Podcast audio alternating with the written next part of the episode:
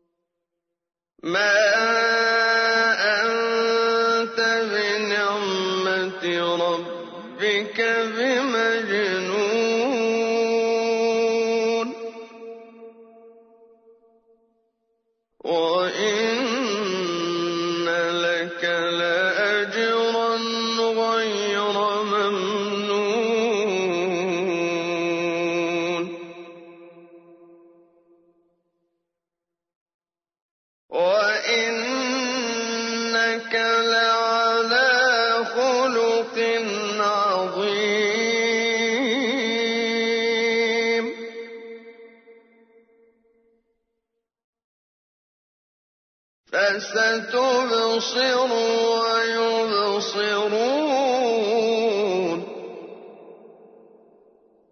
بأي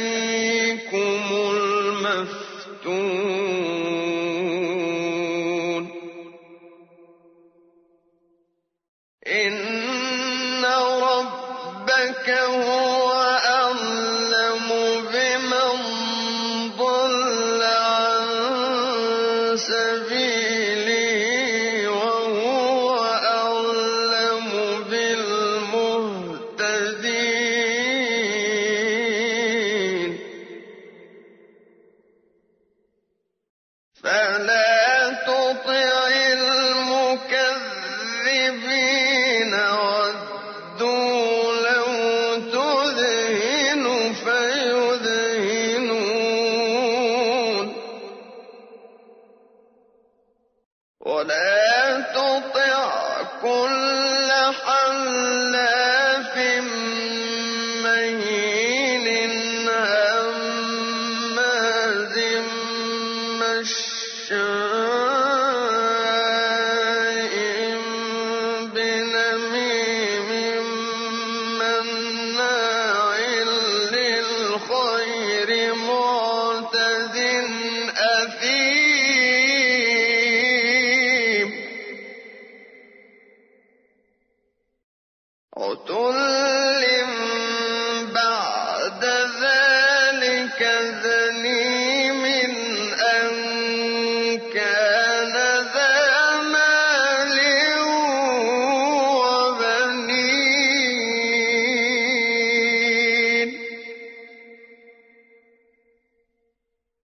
إذا تتلى عليه آياتنا قال أساطير الأولين.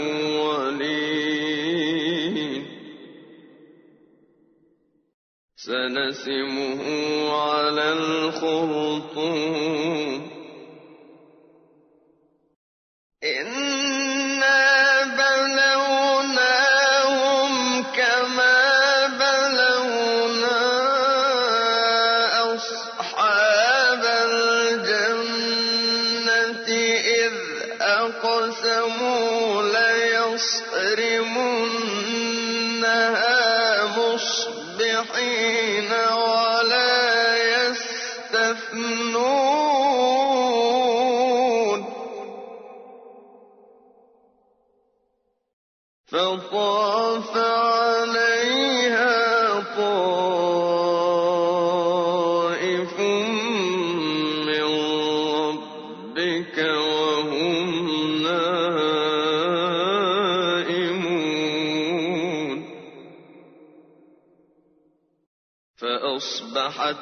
الصريم فتنادوا مصبحين أن اغدوا على حرثكم إن كنتم صارمين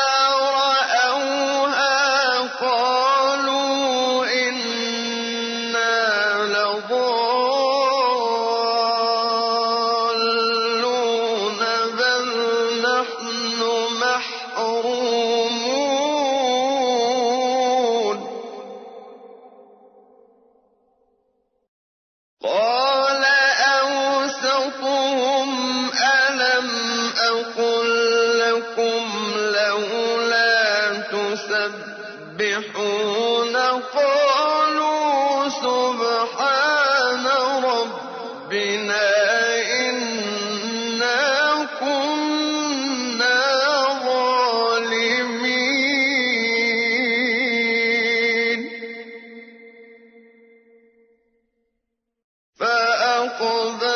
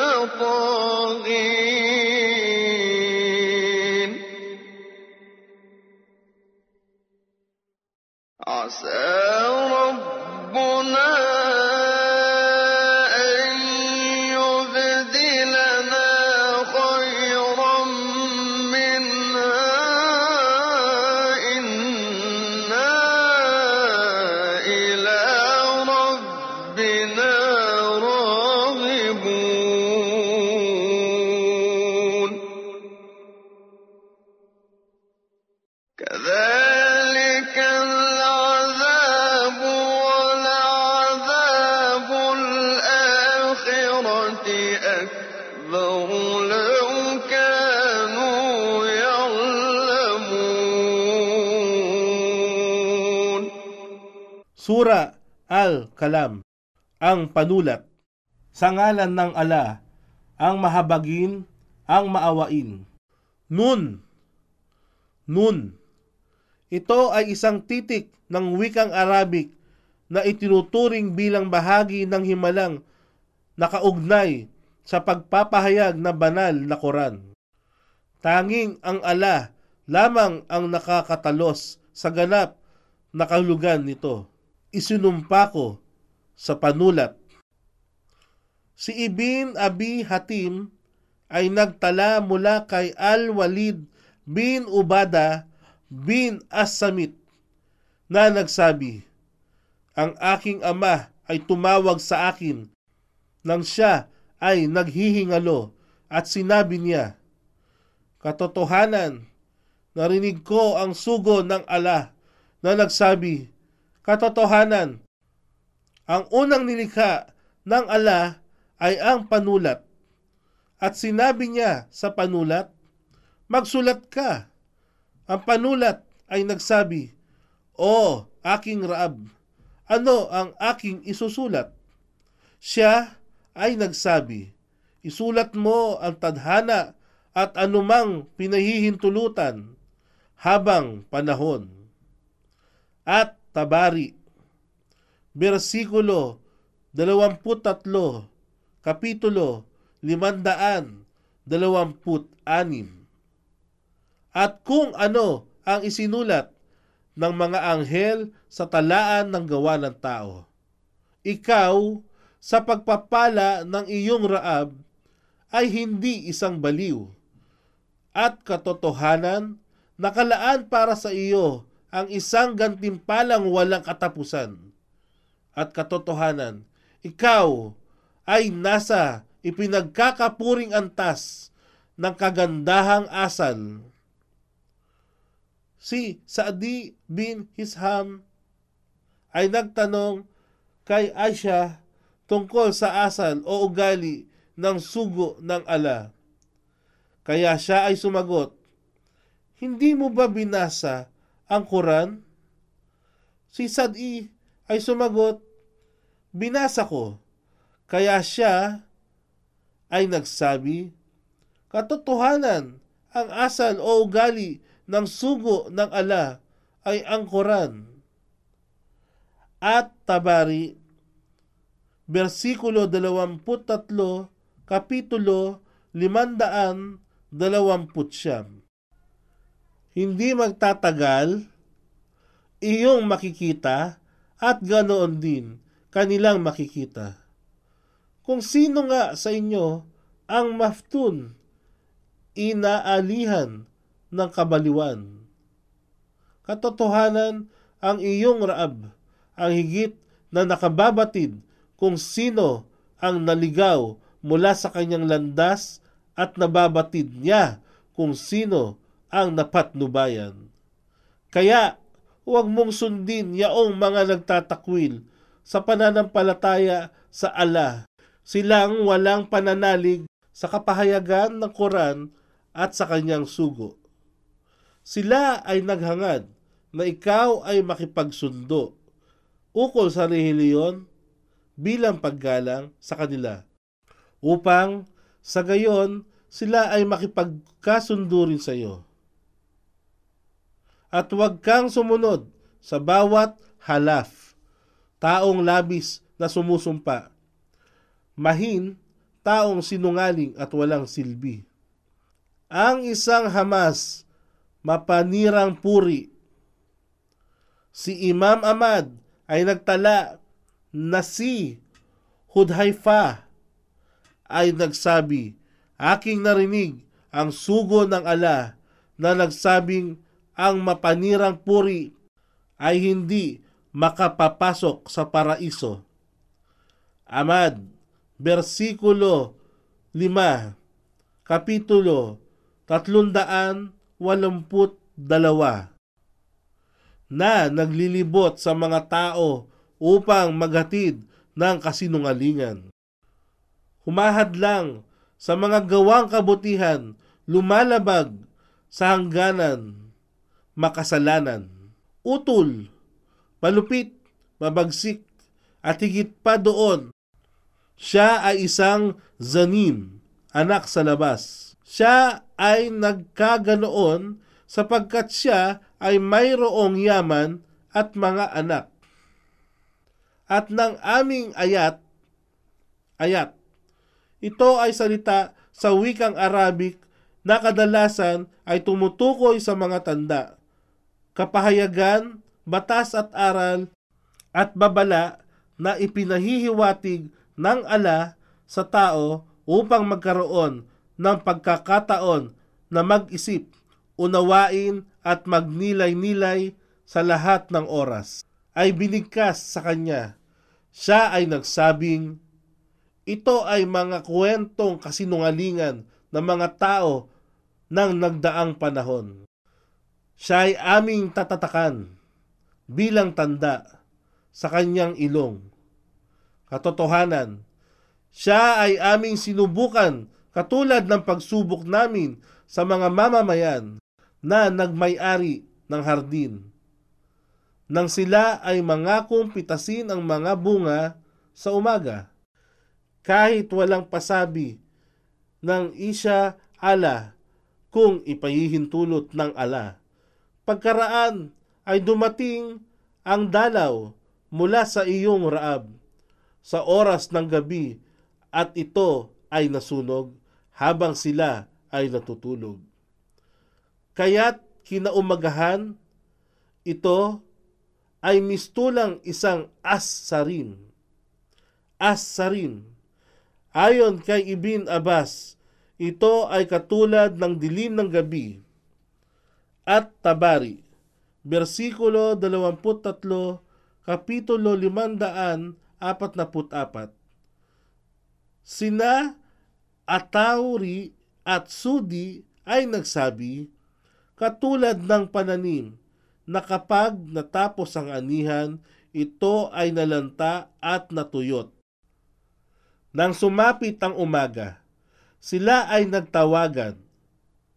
Magtungo sa inyong mga taniman sa umaga kung kayo ay mamimitas. Kaya't sila ay humayong nagsilakad at palihim na nag-uusap sa mahinang tinig.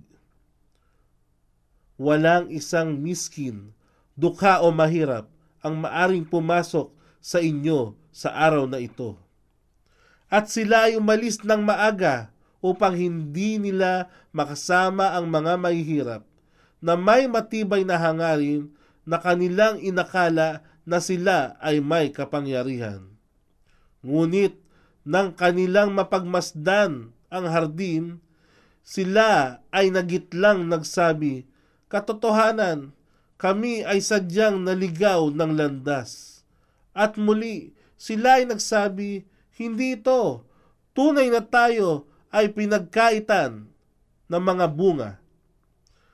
At ang mabuti sa kanila ay nagsabi, Hindi ba aking sinabi sa inyo, bakit hindi kayo nagbigay papuri? Sinabi ni na Muhajid, Asudi at Ibin Jurail ang kahulugan ng bakit kayo nagbigay papuri sa ala? Ay, bakit hindi ninyo sinabi ang isya, ala, kung ipinahintulot ng ala? At Tabari, versikulo 23, kapitulo 551 at at Adur al-Matur. Versikulo 8, kapitulo 253. Sila ay nagsabi, Luwalhati sa aming Raab, katotohanan, kami ay napabilang sa Zalimum. Zalimum. Ito ay isang salita mula sa wikang Arabic na tumutukoy sa lahat ng taong makasalanan, mapaggawa ng katampalasanan sa pamamagitan ng pang-aabuso, pang-aapi sa kapwa at suwail na lumalabag sa hangganang kautusan ng ala. Sila na kung ipagkaloob sa kanila ang kapangyarihan ay mapaniil na umalipin sa mga mahihinang tao. At pagkaraan, sila ay bumaling sa isa't isa at ibinunton ang paninisi sa bawat isa sa kanila. Sila ay nagsabi, kapighatian sa amin, katotohanan, kami ay mga taghin, mapaghimagsik at palasuway sa kautusan ng ala.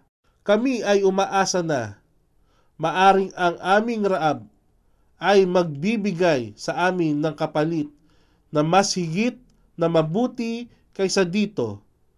Tunay na kami ay nagbabalik loob sa aming raab. Yaon ay isang parusa sa buhay na ito, ngunit katotohanan, ang parusa sa kabilang buhay ay higit na masidhi kung batid lamang nila ito.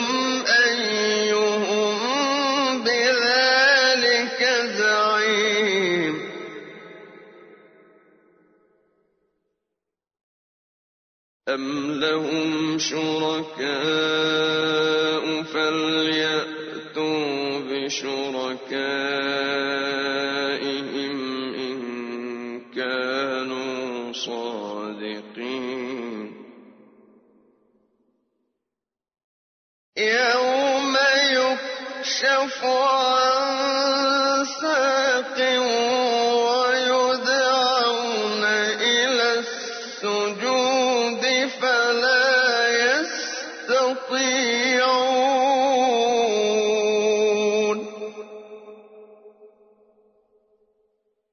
خاشعة أبصارهم ترهقهم ذلة. وقد كانوا يدعون الوجود وهو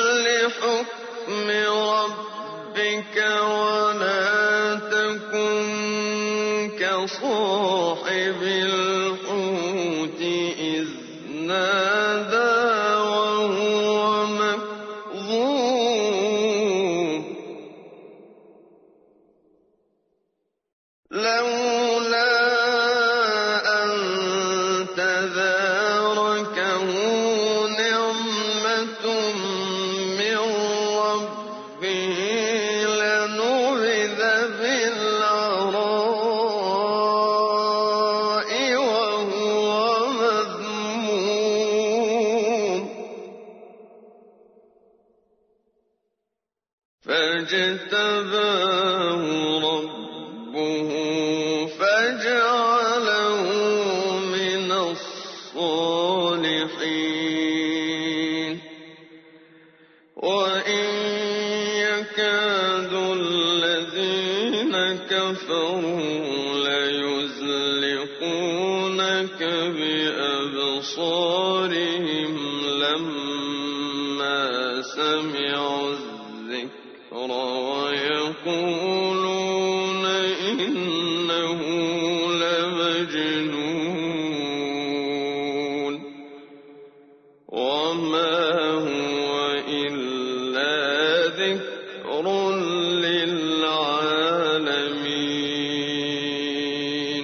Katotohanan sa mutakun. Mutakun. Sila ay mga taong tunay na may takot sa ala. Sila ay gumagawa ng lahat ng uri ng kabutihan upang makamtan nila ang kasiyahan ng ala. Gayun din, sila ay umiiwas sa lahat ng bagay na makasalanan o magiging daan upang magkasala. Minamahal nila ang ala ng higit sa anumang bagay. Sila ang mga taong nakahandang ihandog ang yaman at buhay sa paglilingkod sa dakilang ala. Ay hardin ng kagalakan, kapiling ng kanilang raab. Dapat ba naming pakitunguhan ang mga taong Muslimum katulad ng pakikitungo namin sa mga makasalanan? Muj rimum. Muj rimum. Sila ay mga taong kriminal, makasalanan, walang pananalig sa ala at itinatakwil ang lahat ng paniniwala tungkol sa kabilang buhay. Ano ba ang nangyayari sa inyo? Paano ba kayo humusga ng kasinungalingan? O, mayroon ba kayong aklat na doon ay inyong napag-aaralan? Na dito ay inyong matutunghayan ang lahat ng nais ninyong pagpilian? O, kayo ba ay mayroong mga kasunduan mula sa amin na umaabot hanggang sa araw ng pagkabuhay muli na kung ano ang sa inyo ay siyang inyong ihuhusga? Tanungin nga nila kung sino sa kanila ang makapagbibigay katiyakan para sa gayon? O sila ba ay may katambal na Diyos maliban sa ala sa makatuwid? Hayaan silang dalhin ang kanilang katambal kung sila nga ay makatotohanan. Alalahanin ang araw kung ang sakyu sakyu. Si Abud Said ay nagsasalaysay. Aking narinig ang sugo ng ala na nagsabing ang sakyu lulod ng ala ay ilalantad. At pagkaraan ang mga mananampalatayang mga lalaki at mga babae ay magpapatirapa sa kanyang harapan. Ngunit mayroong mananatiling nakapatirapa. Sila yaong nagpapatirapa sa mundong upang ipakita lamang sa tao at upang magkaroon lamang sila ng dangal sa ibang tao. At mayroon namang magtatangkang magpatirapa, ngunit ang kanyang likuran ay magiging isang buto lamang ng kanyang likuran. Sa makatuwid, hindi niya makakayang magpatirapa. Sahih Bukhari, Volume 6, Hadith bilang 441. Sifat ula, ang mga katangian ng ala. Lahat ng ipinahayag sa banal na Quran tungkol sa sifat, katangian ng ala, ang kataas-taasan tulad ng kanyang mukha, mga mata, mga kamay, sakyu, lulod, ang kanyang pagdating, ang kanyang pagtayo sa kanyang luklukan, at iba pa, o ang lahat ng sinabi ng sugo ng ala tungkol sa kanya, batay sa mapa na naligang hadit, halimbawa, ang kanyang pagpanaog o pagtawa at iba pa. Ang mga maalam na scholar ng Quran at Suna ay naniniwala sa mga katangian ng ala at kanilang pinatunayan na ang mga ito ay tunay na kanyang mga katangian na walang tawil, pagpapaliwanag sa kanilang mga kahulugan sa ibang bagay. O kaya ay tashbih, pagbibigay ng kahalintulad o pagkahawig sa anumang kanyang mga nilikha o kaya naman ay tatil. Ganap na pagtakwil sa mga katangian ng ala. Ang mga katangiang ito ay angkop lamang sa kanya at hindi siya nakakatulad ng sino mang kanyang mga nilikha sapagkat ang ala ay nagsabi sa banal na Quran, walang anumang bagay ang makakatulad sa kanya. At siya ang ganap na nakaririnig, ang ganap na nakakakita. Sura, versikulo 42, kapitulo 11. Walang makakatulad sa kanya. Sura, versikulo 112, kapitulo 4.